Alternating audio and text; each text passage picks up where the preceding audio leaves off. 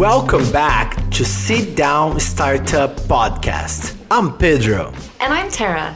On this show, we bring inspiring stories from leaders in the startup space in a casual coffee shop style conversation. You'll hear how founders, makers, and investors are building the new generation of disruptive startups. First off, thanks to everyone who left us a review. It means a lot. Don't forget to follow us on Instagram at Sit Down Startup. We will be using it to collect even more of your feedback and for selecting our upcoming guests. For this episode, we have Rebecca Moore, COO at TravelNest. This European startup is reinventing the way property owners advertise their vacation rental properties to future guests by solving the problem of low occupancy for vacation rentals. TravelNest helps them by using data driven insights to bring bookings and stats from across more than 30 booking sites. Plus, hear how Rebecca shapes TravelNest while also dealing with the real impacts of a global pandemic, both professionally and personally. TravelNest is backed by Pentech Ventures, Mangrove Capital Partners, and Frontline Ventures. We invited Peter Lorant, Chief Operations Officer for the EMEA region at Zendesk, to speak with Rebecca. He has over 30 years of experience working for top tech companies globally, including Workday, Google, and IBM. Peter is an inspiring leader who has already made huge strides in terms of growth and leadership at Zendesk. Are you ready to sit down and start up? Let's get into it.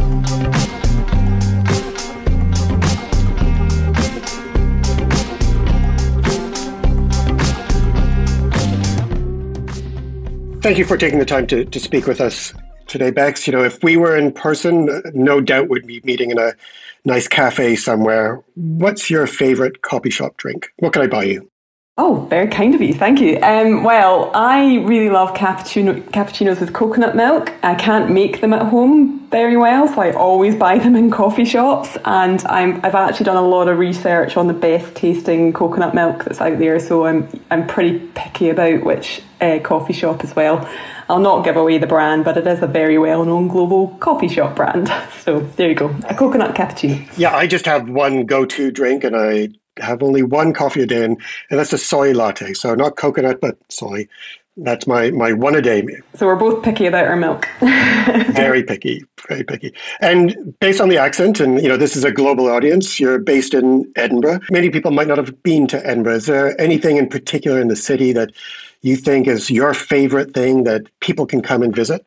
Uh, I mean, I don't honestly know where to start with Edinburgh because there's so much. I could probably go on all day about it. It's it's a beautiful city with amazing architecture and heritage, and also very vibrant culture and very current culture as well. And uh, it's actually a UNESCO World Heritage Site, so.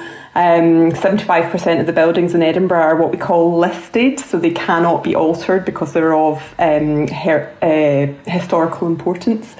Um, and one of the the buildings probably people know the most about Edinburgh is the castle, which is right in the centre. It's a, an amazing, impressive building. And I actually uh, uh, learned recently that Edinburgh Castle is the most besieged castle in the whole of the UK. So I thought that was a really interesting fact. It's a great castle um, for protection because it's right on the top of a rock. Um, but in modern days, uh, Edinburgh actually hosts one of the largest art festivals uh, in the world, and every year there's a fringe festival which attracts uh, over 2.7 million people within the month of August. Uh, which swells the population to five times its normal population, which is pretty phenomenal when you think about it. And someone said a fact to me recently, which I just couldn't believe was that um, the Edinburgh Festival is actually second only in size to an Olympic Games. Wow. So if you think about that, we're putting on close to an Olympic Games every year in Edinburgh. Uh, and for that reason, it's a hugely visited city in the UK. It's actually the second vis- visited city in the whole of the UK after London, uh, and a brilliant tourist attraction. So we are very much looking forward to opening our doors again once uh, once the hopefully the virus and, and COVID has subsided. Oh dear, when we can travel again, that's near and dear, I think, to all of our heart, and especially to to your company, TravelNest. So that's a good segue to to help our listeners understand more about your company and your role and the problem you're trying to solve in the travel industry. Uh, we're, we, are we are what we call ourselves a travel tech um, company, and our aim is to make life easier for vacation rental owners. We call them hosts. So these are people that own uh, vacation rental properties. And an amazing actually fact around that market is about 80% of the world's holiday homes and vacation rentals are owned by what you would call probably a more amateur um, host. So they are one to five properties max, uh, and they're probably doing it on top of a day job or another occupation.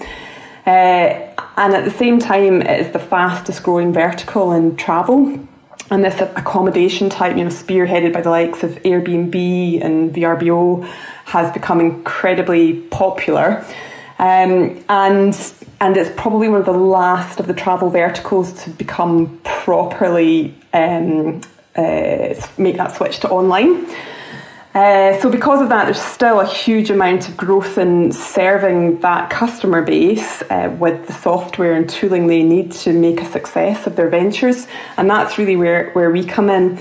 Our CEO Doug Stevenson actually worked for his parents' uh, holiday rentals, vacation rentals business, and uh, they have about 100 properties in Scotland, and he realised how underserved that market was in terms of helping uh, hosts and homeowners make the most out of their properties uh, to get to solve that problem of marketing for them. Um, there are actually many channels out there that have huge traveller audiences. Um, and so, what we do is we solve that problem of getting you seen everywhere really easily. We remove all of that administrative burden of having to list on multiple different sites because we have one listing that you control with us that automatically feeds all the sites.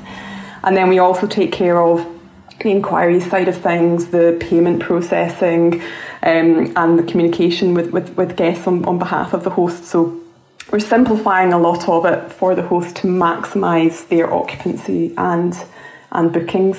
Uh, and we're now really starting to grow our uh, expertise and insight into how to optimize your property to maximize its chances of getting booked. And particularly with COVID coming along, behaviors have changed really quite dramatically with travel and we've amassed a lot of insight on how to how to make that work in, the, in a very fast changing environment. Uh, and I joined TravelNest May 2019 um, so Doug was actually an incredible guy. He was 19 when he founded the business. Wow. And he was 24 when I joined. Uh, and I'll not tell you how old I am, but we do share the same age gap as Sheryl Sandberg and Mark Zuckerberg, which is my fun fact. well, hopefully one of these days, you know, travel TravelNest can be bigger than than uh, Facebook. So let's let's keep keep that uh, aspiration out there. So uh, you know, you said that travel TravelNest sort of works across the world's most popular booking sites, and that must give you that unique perspective on what's going on in the travel industry as a as a whole. And you talked about, you know, COVID nineteen. Um, how did the pandemic impact you know your plans? Uh, it was quite a dramatic impact, I think, for any travel business. And just to set a bit of the kind of macro uh, climate for you, uh, certainly in the UK, about 50% of our property portfolios in the UK, we're actually in 60 markets globally in terms of our, our profile of properties, mostly Europe. Um, uh, the travel sector in the UK is the most highly furloughed sector, with about 73% of the workforce being furloughed, certainly in the first wave of lockdown. It's also got the highest proportion of jobs at risk. So there's data out there that suggests over 70% of jobs in the travel sector are at risk or have already been displaced. And in the UK, the total travel market shrunk by 34.4 billion in 2020 uh, against expectations. So, I mean, just to put that in perspective for you, that is the level of impact we've seen at a total market level for travel. And then uh, what's been really interesting is the behaviour within travel has also changed dramatically. So we, through the first lockdown, saw unprecedented cancellations. Our bookings uh, went down to about 10% of expectations through that period, mostly to support essential workers who had to travel. And uh, we spent a long time doing nothing much other than processing cancellations, which was uh, yeah, pretty hard uh, reality to face. And then we actually uh, saw, as, as we went through that, we conducted a survey to see what the traveller kind of aspirations might be. And we suspected actually, do you know what? Things are going to change fundamentally when we start to open up. We suspect actually vacation rentals, and in particular rural ones, are going to see a huge um, surge. And that was most definitely the case. So when the certainly when the governments of the UK started to open up travel towards kind of end of June, July last year, we had um, we did more than double uh, that month in bookings than we had ever done before. Uh, we were completely rushed off our feet as the entire UK nation tried to cram their summer holidays into about an eight week um, period. So we had the entire company have to just stop and help us process all of the bookings and the inquiries that were coming in. Um, and uh, we'd also, what I am really, really proud of through that period is, is how much we have worked to look after our customers. And we deal with all sides of that equation the guest booking side and obviously the, the hosts that own the properties as well. And it's a very, very worrying time for our customers. Many of them, uh, their holiday property is their sole or significant source of their income. Um, and they had to just completely close their doors, and uh, we were faced with a, a huge uh, list of refunds to issue on their behalf.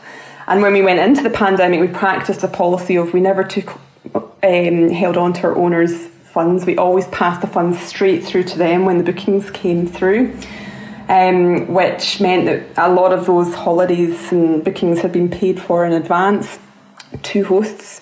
So we took the decision to actually shoulder the refunds on behalf behalf of our hosts so that the travellers were looked after and the travellers weren't feeling aggrieved by what for them was also a very stressful situation and then allowed our hosts to repay that debt when things opened up again out of future bookings to really try and alleviate the impact on them financially.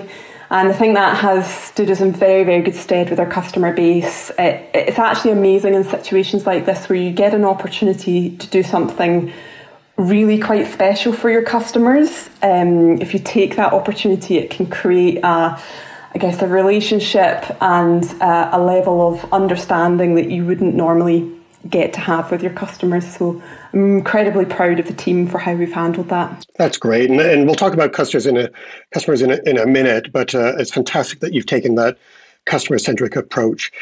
You know, I think there's a saying about it was the best of times and it was the worst of times. And in the travel industry, you've seen high highs and you've seen low lows. How did you manage such a swing, all those that change in pretty short time of space? well, um, just to put some, some, I guess, some facts and figures to that swing, what we've really seen in, in the change in behaviours in travellers is um, a shift to rural, um, a shift to vacation rentals, and a shift to domestic. And all of those three things all play in our favour. Uh, we are a predominantly rural portfolio, and the uh, market share of rural properties increased by about 45%. Uh, all of our properties are vacation rentals, and the market share of vacation rentals doubled in the space of a year.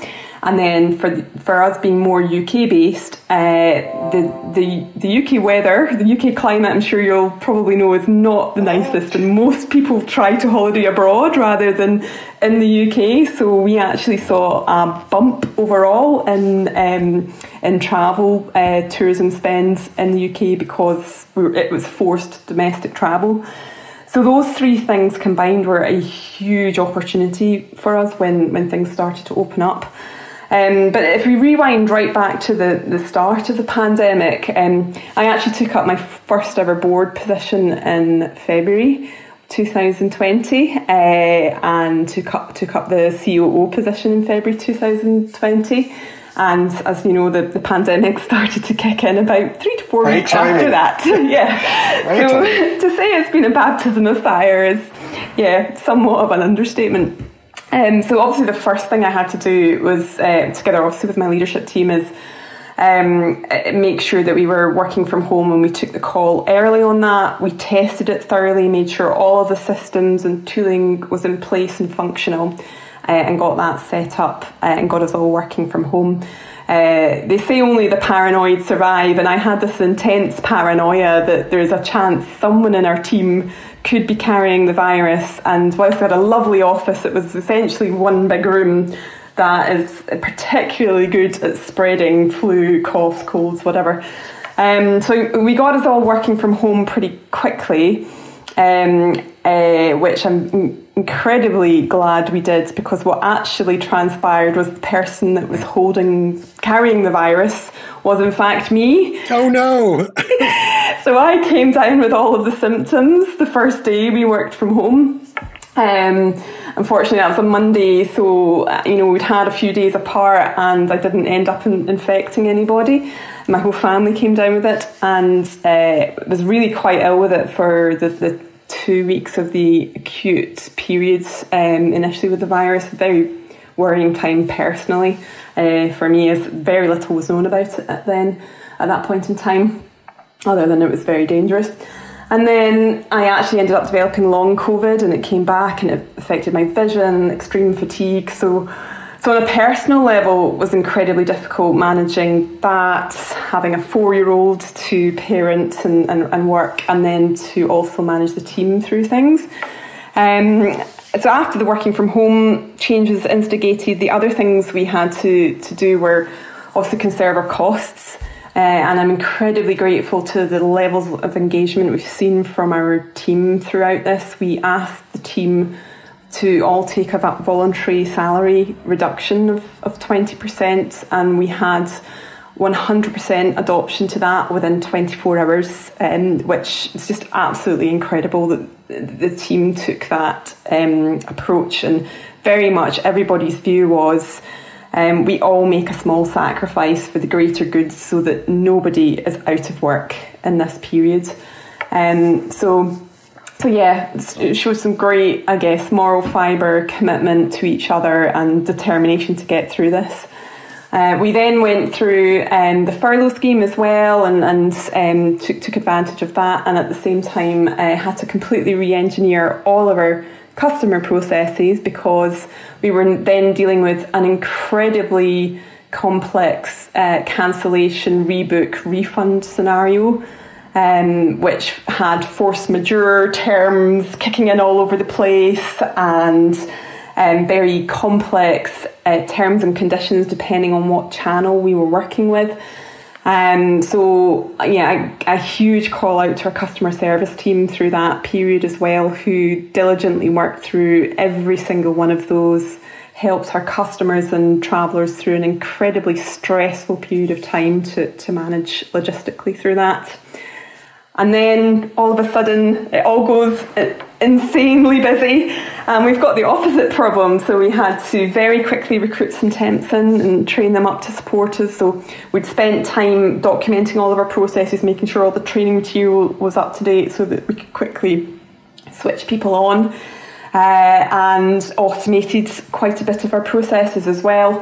Um, and we, we made sure we didn't furlough anyone from our engineering team so that they could keep working away at improving the product, improving the automation, and, and making strides for our, our customers and our product. Um, and also raise some more money.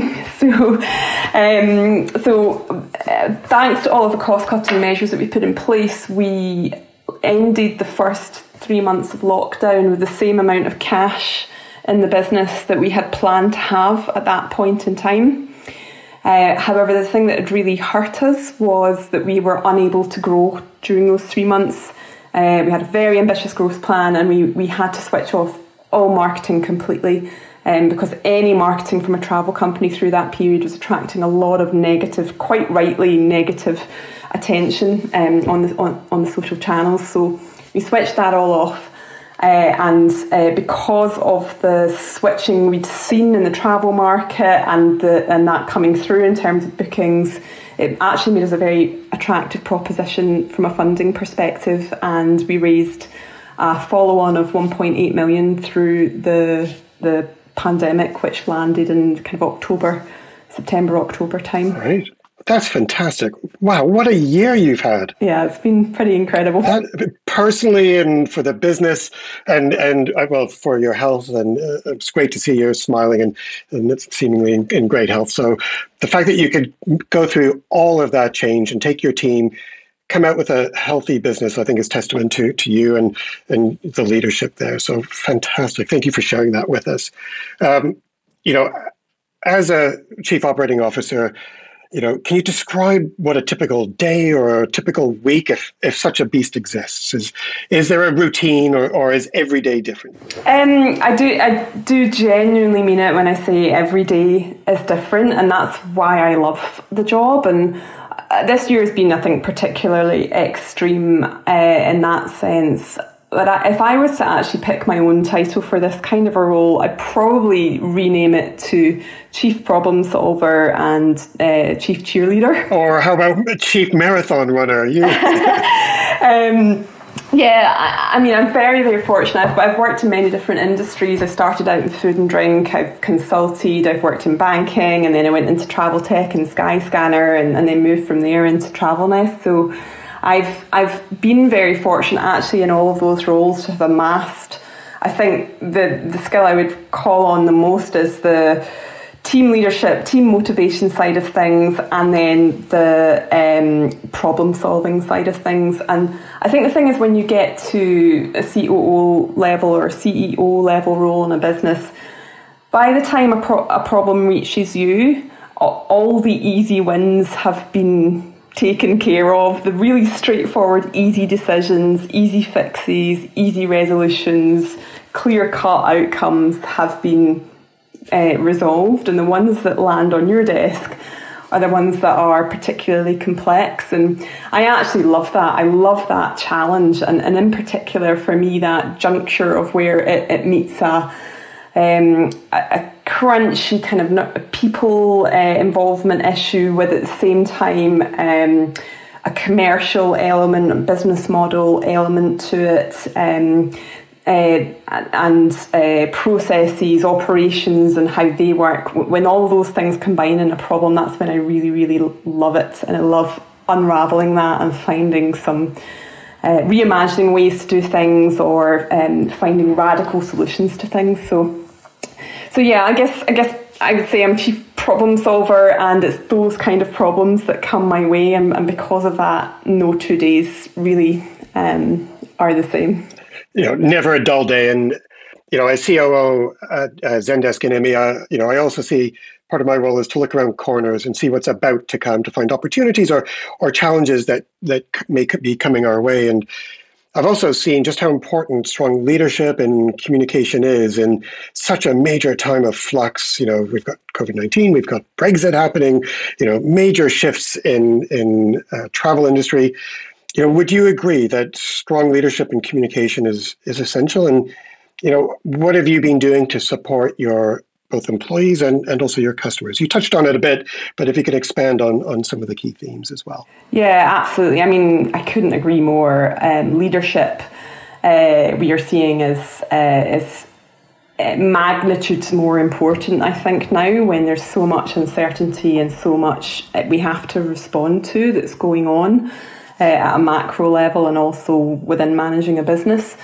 Um, within our first three months of, of lockdown, as I mentioned, back in kind of April time, we were rolling out a significant people or business change. Probably back to back every two weeks, something significant and new was coming along. Uh, some of those messages were incredibly tough, you know, asking everybody to take a pay cut. Hugely tough message to deliver, especially when you know you've got some people who are on relatively lower salaries, who are parents, single parents, etc.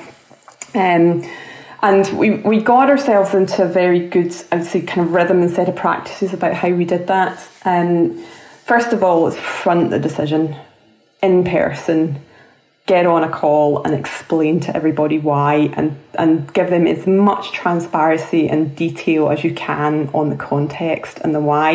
And I always find if you can get people to a point where they understand that if they were in your shoes and they were faced with that decision, they would make the same call. Um, as much as possible, try and get people to that point um, uh, so that they have a, a level of assurance and confidence in the decisions that you're making and why you're making them and they can see the part that they can then play in, in helping deliver them. So we always did a, a you know front it front it very directly, either myself or the CEO, um, explain why uh, in, in a lot of detail, and then also cater to the fact that everybody likes to receive these difficult messages in a different way. Some people need to see it face to face. Some people need visual prompts. Some people want to go and read it in detail afterwards. Some people want to have somewhere they can go to ask all their questions. So we always made sure we were catering to all those different communication styles in terms of how people wanted to receive information. Uh, very detailed FAQs would always be prepared in advance. Leadership team always very well briefed and ready to handle any questions or queries that, that came their way. And also we always made sure the leadership team had as much time as we could give them to emotionally have their own reaction to things as well, so they were prepared to then support their teams. Um, and we found actually that process worked incredibly well, and the feedback we had from our survey, our staff surveys um, at the end of that lockdown period, we were really, really um, proud of in terms of how they, they'd received that, considering how difficult some of the, the messaging had been.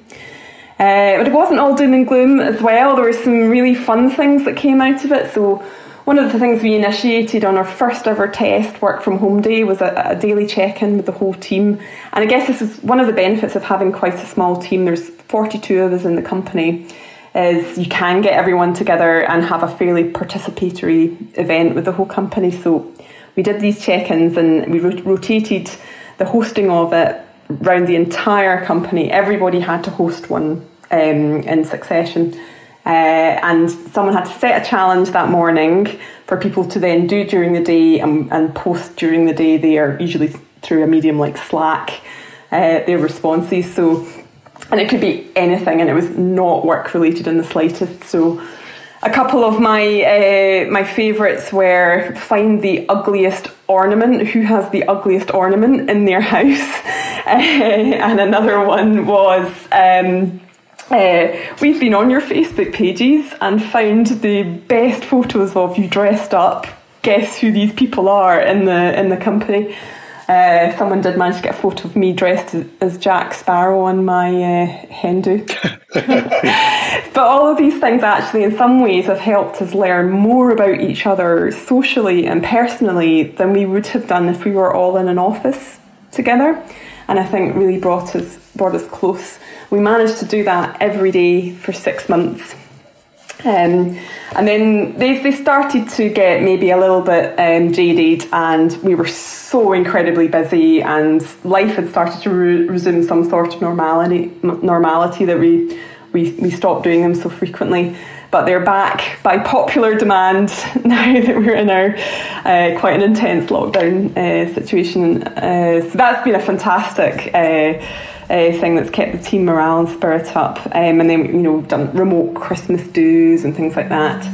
Um, and we've been working very hard on getting a regular rhythm to our communications and constant communication, even when there's not much to say, um, because you can feel a certain level of radio silence when you're working remotely uh, that maybe you don't have in an office environment uh, that, that uh, that's important because as soon as things go quiet, people worry, even if there's nothing to worry about. Yeah, they'll assume the worst. They'll think you're hiding something. But for me, I think one of the things that's been most important and valuable, and, and it's actually one of the things I miss the most about being in the office. So I'm trying to replicate other ways to do it. Is is feeling the pulse of the business from those coffee conversations, water cooler conversations, in the kitchen getting a drink, how's your day going, what's going on with you. Um, I really miss feeling that pulse from the front line. Um, so actually before Christmas I set up a one-to-one with every single person in the in the company.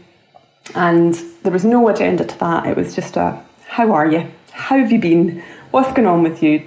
Tell me all about life with you And it's one of the most valuable things I did, I think, through the whole of this lockdown situation. The amount of uh, information I gathered from that around how genuinely people are feeling about our business, about things in general, and tips and tricks and techniques and thoughts about what we could do differently. So we now have a program of work associated to, to that to really help us uh, invigorate again our, our, remote working and um, uh, supporting everybody through a, a, challenging situation. Wow, thank you for sharing that. It's what strikes me when you talk about that is it's clear, it's consistent, it's empathetic, it's you know, it's just having that regular drumbeat where people feel like it's okay to be vulnerable, it's okay to share, but everybody's in it together. So that's wow, excellent work. Thank you. Thanks, Bex. So we um, we've talked about the industry, we've talked about your role. Now let's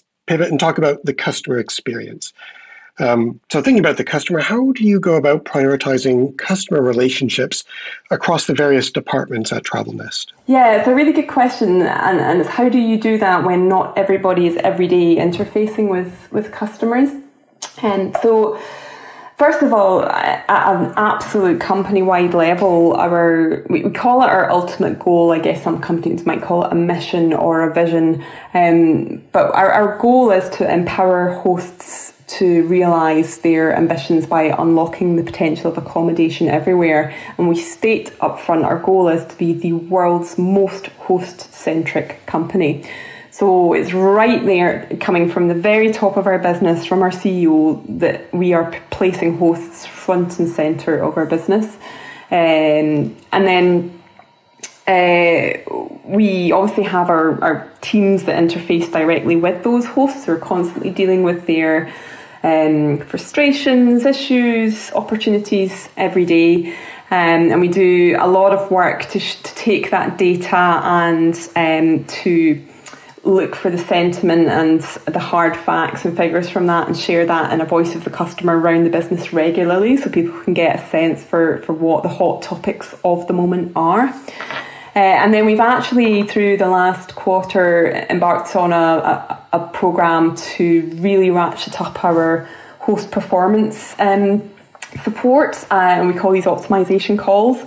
And we've had our entire leadership team, and that's now rolling out to whole business, where we ask uh, them to go through a call uh, one to two times a week with different customers to work through their property and understand if there are opportunities to help them improve the performance of their, their property. I've obviously got a lot of kind of training and documentation that helps them through that. But most importantly, people are engaging with our customers that wouldn't normally engage with customers and they're using the product on behalf of our customers and understanding where the limitations are, the frustrations, the opportunities of what we can we can do differently. I think that's really, really helped um, pull back into the wider business to people that don't necessarily interface with the customer every day, where big opportunities are, uh, and also how big an opportunity we have in this market the overriding sense we get from hosts when we speak to them like that is they're just incredibly grateful. They really enjoy the connection. They, they're really desperate for the insight, the knowledge, the understanding, the reassurance that they're doing the right thing. So it also really inspires and invigorates us around our mission and that there's there is a huge problem to solve here a real problem to solve here and that we're on to something. It, I mean, it's you've got a clear mission of, of putting the host first, and and it's great that that is imbued across the organization. It seems to me that one of your key differentiators for your, your customers is the accessibility and extensibility of your platform. W- would you agree? Yeah, so as I mentioned, most of our customers are, I, maybe this is a bit of a, uh, an unfair way to describe them, but I say they're more on the amateur end of how they run their businesses um, and quite deliberately so. They don't want to have to employ people to help them, they, they don't have the, the budget or resource to be able to do that. Uh, they may have another full time job or another um, project that they're running, so they, they don't want to be burdened with a lot of ad- admin. And because they're on this, the smaller end of the spectrum, they don't have access to the data, the market insights, the understanding of where should I advertise and how should I advertise and how can I do that easily. So it's, it's, it's interesting because it is a B2B model per se, but actually the service that we need to and should be giving is much more akin to a a B2C uh, service to a consumer uh, style of customer. Uh, and everything we do is about making their lives easy, taking away friction, giving them reassurance uh, that they are going to, they're on to something here working with us. They're going to get something more than they would elsewhere. Um, uh, so yeah, uh, it's it's quite a, an exciting mix of um, bringing the world of consumer um, customer service and management, which I'm used to from my, my Skyscanner uh, days, but also people that are, you know, some of these people, a lot of these people are looking to create a new life for themselves. And my brother is actually a customer of TravelNest. He built three lodges about 18 months ago, and, and one of those is with us. Um, we're using him for a head to head trial with a competitor. Uh, and so to be able to see firsthand a customer that I know and love very dearly and how much this means to them. Uh, and to be able to help them with that new venture. And um, he's looking to create a new life for him and his family. Um, it really brings home to me um, uh, uh, what we're doing for customers and why what we do is, is so important. Again, great to, to, to hear that. And you know, when I was doing a bit of, of research on on TravelNest, I, I did look around at some of the reviews, and uh, it it actually echoes perfectly what you were saying. You know, some of them were about resolving um, the issues very quickly and making sure all parties were happy, highly recommending you, and being seen as um, fair and practical, and having well trained and experienced staff with agents who go that extra mile. So, I mean, great job in in creating that um, kind of excellence within the organization. How have you gone about fostering that culture of customer excellence? So you've talked about your brother, but how do you get everyone in the organization to have that same level of passion and focus? It's a really good question, um, and I'd say when you're in a startup kind of level and you're and size, um, you still got, you always got a long list of system process efficiency improvement that you want to get to and we're steadily kind of turning away at that but there is no substitute for hiring amazing people. First of all diligent conscientious positive people. And I do have to actually credit Zendesk a bit with this philosophy because I, I attended your relate conference maybe three four years ago when I, I worked at Skyscanner and you had an amazing set of speakers there. And one of the speakers was Mary Portas, who um, was very um, uh, popular at the time. She had a show called Mary, Queen of Shops, where she turned around charity shops performance. And something she said has always stuck in my mind that there is no substitute for employing happy people. Um, and she took that lead from Pret. Uh, when you're talking about service, you employ happy people, positive people. Um, and I, I, have to say, the team we've got are fantastic in terms of their, their um, ability to have stayed positive through all of what has gone on, their ability to react to the situation, to problem solve, to find a solution for customers uh, and their ability to work through processes that are probably quite inefficient. Uh, you know, a product that's constantly maturing and evolving and changing. Uh, so certainly that's number one. Is just a, a fantastic team, uh, and we are now getting to that scale level where we need to systemize that more. Uh, and so we're working with that team to start to put in, in place more rigor, um, the knowledge bases, the FAQs, the um, you know, can we bot some responses with Autobots, etc. So a long way to go, but I think the foundation uh, is uh, is really solid with the team that we have.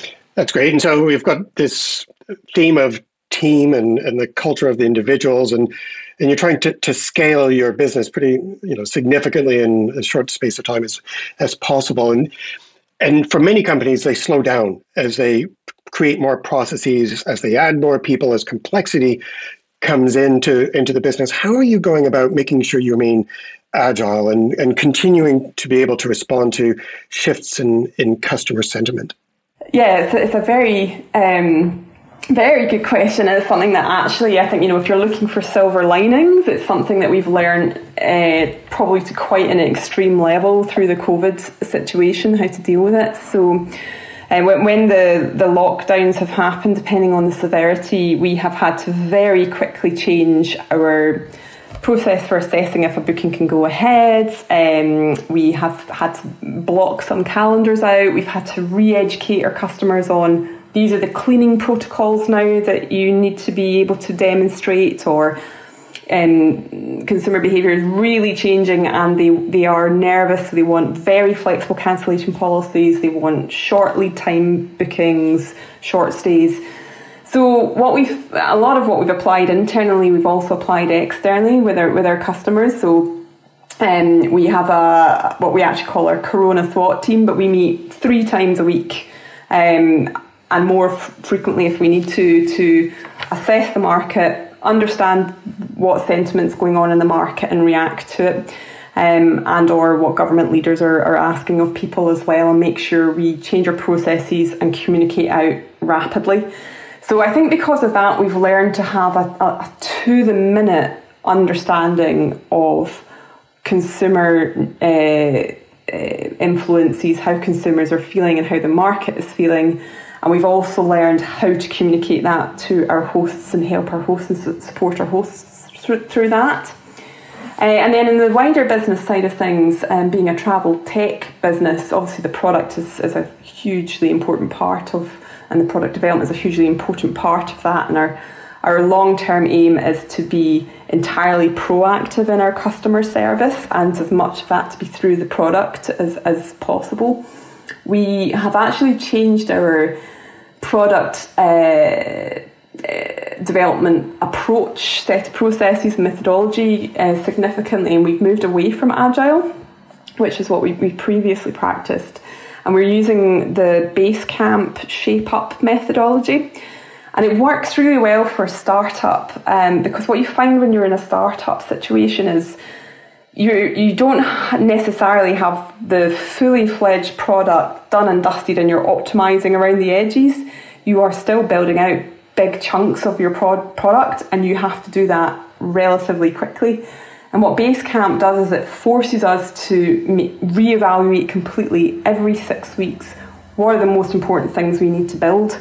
Um, big features big functionalities big changes. So through that uh, to the minute understanding of customer sentiment, market sentiment, uh, and, and how our hosts are feeling, and, and the, all the engagement we're all doing all the time with our hosts to help them optimize as well. That is all feeding into a drumbeat with the product team that allows us to completely throw up in the air every six weeks what the major priorities are and then double down on what is relevant at that point in time.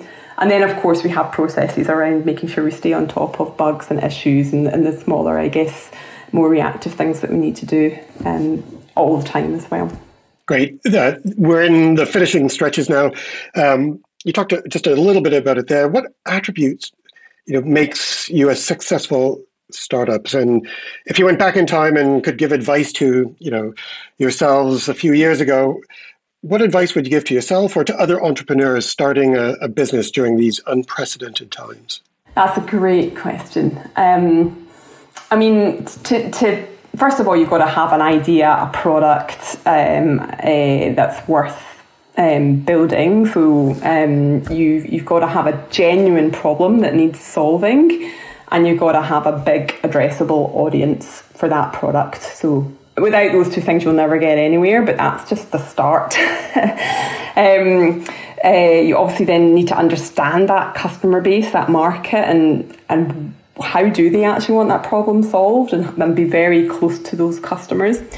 Um, but then if I was going to go back and have a word with myself, or actually, I, I, speak about this very regularly with Doug as well. We, we talk about the mistakes we've made and the things we've got wrong, and if we could go and have a word with ourselves like a year ago, what what would we do differently? And um, first of all, I, I think I would just say for anyone thinking of embarking on this, it's easy to watch programs like Silicon Valley or *Halt and Catch Fire* and think there's this wonderfully romantic, like glamorized world of startups.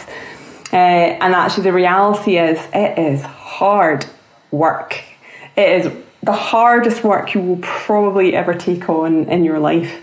Your resources are so limited, uh, and your time frame to keep money lasting whilst you make meaningful gains so you can get more money in is so short uh, that you have to be ready to, to work harder than you have ever worked before in your life. And you need a team that are willing to do that as well. Um, so I think that's the first one.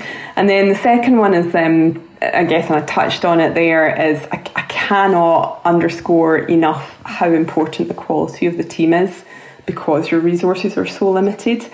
Uh, and you know, whenever Doug and I root cause something, we come back to the quality of the people is what makes or breaks us. The quality of our team, uh, our culture, and uh, our you know drive to perform. Uh, so I would always encourage any entrepreneur to over-index on the quality of their recruitment and hiring processes and getting the absolute best level of talent into the business. Uh, for me, yeah, if you're prepared to work incredibly hard, you can build a very, very, very strong team and you've got a problem worth solving for a big addressable audience, I think everything else is then possible. Wonderful. Thank you for sharing those experiences. Last question. Looking forward, what's next for TravelNest? Well, um, we are now expanding across Europe uh, aggressively. So we've got some very um, aggressive uh, growth plans for the year. I'm actually really proud to say that through 2020, despite the challenges that we had and you know having to go three months of zero bookings and no marketing and acquisition, we actually managed to grow over that year by over 125% our customers and 111% our revenue. So uh, that growth story goes on this year and becomes more and more aggressive. So we're really wanting to build up our, our property portfolio across Europe, and we're now in, in all markets across Europe. Uh, and we really wanted to take our product to the next level. Uh, we've learned so much now about how to get properties to perform to their absolute maximum limits, um, uh, taking into account all of the macro factors. We're now starting to build out the engine that will sit within our product to give people to the minute advice on how to get the best level of performance. So we're very excited to be driving those um, those plans forward in our product uh, as well. So yeah, we're we're hoping for our, our biggest year yet. Um, we are anticipating another huge surge in uh, vacation rental bookings. So if you haven't booked your holiday yet, I recommend you get in there quickly on a flexible cancellation policy and get something booked. Um, hot tubs are always the ones that go first, uh, and yeah, uh, very excited about uh, uh, the year to come. Wonderful.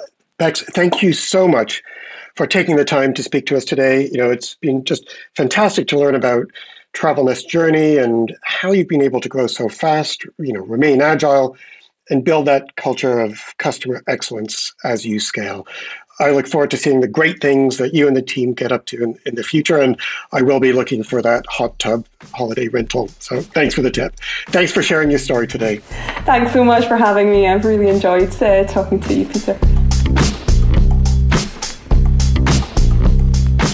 Thanks for joining the pod, Rebecca. 2020 was a very unique and chaotic year for the travel industry. Thanks for sharing your insights and how TravelNest is navigating these uncertain times. And I also really like how both of you are very picky with your milk and are keeping the COO job fun. We can learn a lot from TravelNest's story of going above and beyond to support customers. I can only imagine how stressful it was to process all of those cancellations and then to suddenly get an insane amount of bookings in such a short period of time. But they rose to the challenge.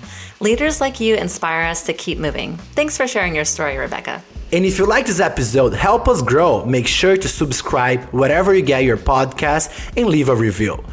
We'll be back next week with Michael Wystrach, founder and CEO at Freshly, a startup that recently got acquired by Nestle. Tune in next week to hear his story. Stay safe and hungry.